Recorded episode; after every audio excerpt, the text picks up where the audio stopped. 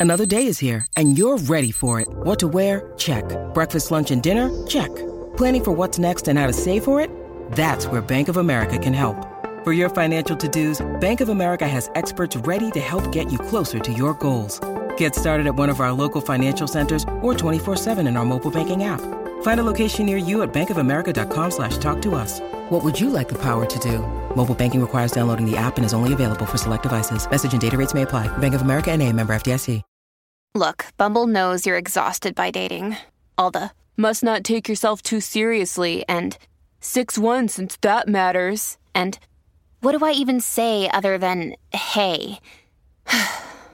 well, that's why they're introducing an all new Bumble with exciting features to make compatibility easier, starting the chat better, and dating safer. They've changed, so you don't have to. Download the new Bumble now. Hello, and welcome to Dyslexia Devoted, the podcast dedicated to building awareness, understanding, and strategies to help those with dyslexia. I'm your host, Lisa Parnello, dyslexia therapist and founder of Parnello Education Services. Join me as we dive into today's episode of Dyslexia Devoted. Hello, everyone. This episode is going to be a little different than normal, and I'm going to be taking a more serious tone.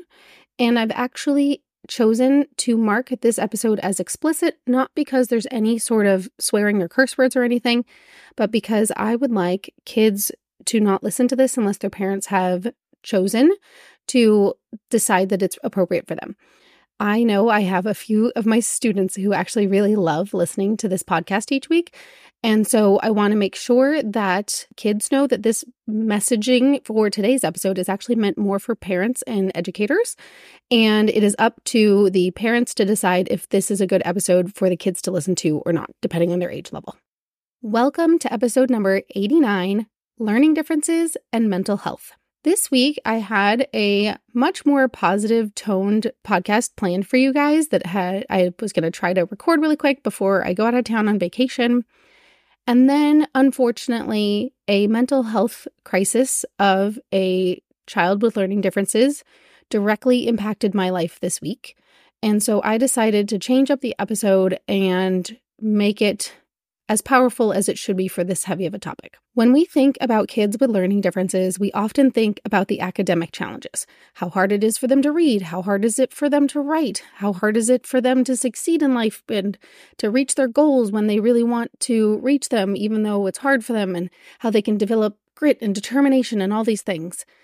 But another really big feature of learning differences is mental health and depending on how early you catch those learning differences or how severe those learning differences are, mental health can have a very large impact on a child's success. Ever since I first started teaching, the most challenging kids were always my favorite, and therefore I've had a lot of big emotion situations happen over the years.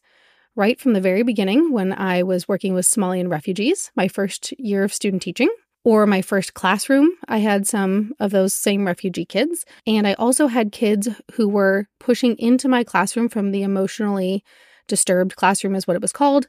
Um, they have different terminology to describe that classroom now. So many times over the years, I've worked with kids who are having mental health crises. Happily, I am very good under a crisis. I actually freak out much more under 8,000 small things going wrong than an actual crisis. It was actually kind of funny when I was taking those like tests of like what should you be when you grow up? They said I should be a firefighter. I was terrified of fire at the time that I completed that test, but they explained it to me that I don't freak out in an emergency and I can keep a cool head when everything's falling apart in like a major crisis fight or flight kind of situation. Now, you know, if only that would carry over into the 8,000 million little things that go wrong that will send me bursting into tears, you know, that'd be cool. But I'm not there. So I've had plenty of experience dealing with kids in crisis, and it's not a joyous part of my career path, but it is a fact of life and one that I think we need to talk about because a lot of times people don't talk about it. When you think about a kid with a learning difference, everything is harder for them. And so sometimes those those mental health crises can come from a few different directions. Sometimes it's anxiety. I can't tell you the number of times I've seen, you know, kids who are eighth graders having full blown crying temper tantrums over their anxiety level of a test that's coming up. I wish I was kidding, but I've seen them doing actual kicking their feet, screaming, and crying because they're so stressed out about a test. The kind of temper tantrum you expect to see out of a three year old. Imagine that out of a 13 year old. And I've seen it more times than I can count. And then we also see various forms of depression, which is heartbreaking. I can't even count the number of times I've had to call in a mental health psychologist to evaluate a child to see if they need to be hospitalized for their mental health and safety concerns because of how depressed they are. And then we also have to think about the comorbidity, not morbid as in death, but as in like two things that happen together at once, which is that oftentimes dyslexia goes hand in hand with ADHD.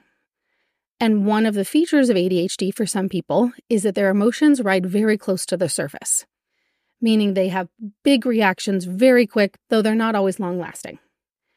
A kid who can be perfectly fine one minute can downward spiral real fast into tears or sadness or anger or frustration. And it doesn't take that much to set them off. Some kids, we get lucky and that mood turns around really quick. Other times, when that mood hits, that's the way it is for the rest of the day. I've also worked with kids who have bipolar conditions where they can be completely rational and everything is great and they're perfectly happy into big episodes of being manic and out of control. And they're acting so uncontrol of their body and their emotions that they're giggling and acting wild when nothing that exciting is happening and they just can't contain themselves. One of the things that I'm really grateful for is that just like dyslexia has come a long way in the last couple decades, where there's a lot more research and support and ways to help kids with dyslexia, we've also gotten a lot further with ways that we help children as well. It has become much more widely accepted to get mental health services. There have been more developments with crisis teams that can come help during an emergency. I'm very grateful to a Santa Clara County crisis team this week for doing their job and doing it well so that everybody was safe in the end. And I love that you don't necessarily always have to call a police officer when somebody is in a mental health emergency. There are national numbers like 988 that you can call for things like suicide prevention. And there are different ways that we can help support kids of all ages who have mental health crises. Because when we think about it, if you imagine that four year old little kid hitting and punching and getting really angry, and then you grow them up to 14 years old, what does that same reaction look like in the eyes of the law? It looks a lot scarier when really it is the mental health that goes along with learning differences sometimes. When we think about some of the learning differences, some of their features for things like autism is that they don't always realize what is socially appropriate and how their actions are affecting those around them. And we have to work really hard to separate ourselves as adults who are emotional in a moment of stress and scariness into seeing when that child doesn't realize how their reactions are affecting others even when they're bigger and they look big and they look like they know what's going on, they're still a kid who doesn't quite get it. And it can be so easy for someone who doesn't know the situation to misinterpret what is happening. And even once a situation is over, there's also an effect on the rest of the family sometimes. When you are watching all of these things happening, imagine being another kid in that household. So, you know, this week, one of my jobs this week was helping a kiddo understand that their siblings' actions are not their fault and that they shouldn't have to experience things like this, but unfortunately, sometimes we do, and helping make sure that family members can also get support. In a really sweet moment last week, I have a little boy who comes to me because of his learning difference who's already getting therapy and works with a feelings doctor, is what he calls her, I believe, or he or she, I'm not sure the gender of the person. And the other day, he told me that I should go do that too, and how I'd make a really good feelings doctor, which I thought was absolutely adorable. And I had to promise him, you know what, buddy, I'm pretty sure I'm good with the job I have now, but uh, the fact that you think I'd be good at that, that's really kind of you to say. I know I personally probably could not handle that level of emotion all day, every day. I will happily take most of my day being kids who are happily, eagerly making progress, feeling good about themselves, and celebrating their successes. But I also know about 10% of my sessions are kids who are distraught and frustrated and crying and crying out for help. And so, yes, I have gotten very good at dealing with things when they hit their crisis moments, but it's not my favorite part of my day but it's a part that we have to accept and know how to support. So, if nothing else, I encourage you to consider the mental health of the children in your life. Think about what are these small things that could turn into really big things. Sometimes it's easier if a child is already going to a counselor before things get terrible, because then trying to trust somebody new when you're in a crisis situation is not exactly an easy thing to do and is not likely to be that productive compared to if you get them support earlier on when they are just starting to fester and things are just starting to bubble up. That is a much better time to get them support. Is early intervention, just like reading intervention, it's better to get it early because that emotional intervention for kids who really need an outlet and somebody safe to talk to is really important. I know I have one kiddo who was like, Can I tell you something? I was like, well, You can go tell your therapist, but I don't want them to tell mom and dad. Can I just tell you my feelings for today? You know what, bud? Sure, you can. Go for it. I promise I'll keep it a secret. And sometimes that's what the kids need is that chance to let something out before it blows up.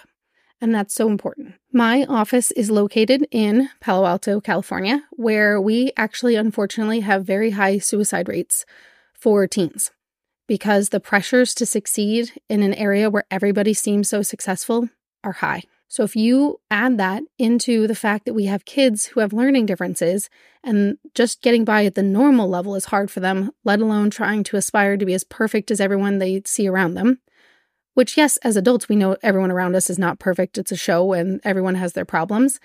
Kids don't see that a lot of times. They see what's on social media and everybody showing the pretty picture of what, you know, their vacation look like, but they don't mention the like hellish 24 hours before that picture was taken when they missed their flight and their luggage got canceled and all the other things. They don't think about what happens behind the scenes. They don't see that. And we need to help them see that it's okay to make mistakes. It's okay to not be perfect. It's okay to make errors. And it's okay to get help if you don't feel okay. So, if you take one thing out of this episode today, I would like for you to check on the emotional health of the kiddos in your world. Let them know that you are an area of support if they need it. Check in early and often. Get them mental health help if they need it. There are all sorts of resources around to support mental health because I know it has been a greater challenge in recent years with all of the dramatic things happening in our universe. And I want to make sure all kids and families and educators feel the support that they might need right now.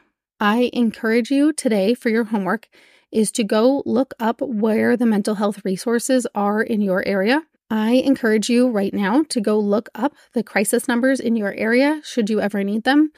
Most counties have some sort of mental health crisis line that you can call and get support if you ever need it. The national number is 988 for suicide prevention.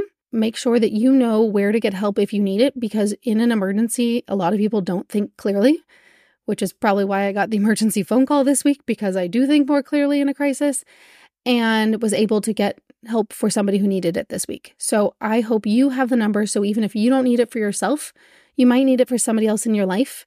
And in a crisis moment, they can't think clearly to go find it themselves. So get the number for your local mental health professionals in your area so it's ready when you need it. That's it for today. I promise next week will be full of happiness and joy. But this one was weighing heavy on me this week, and I really needed to let it all out, both for your benefit and mine, before I take a deep breath and go on a much needed vacation. Sending you all the best. See you next time.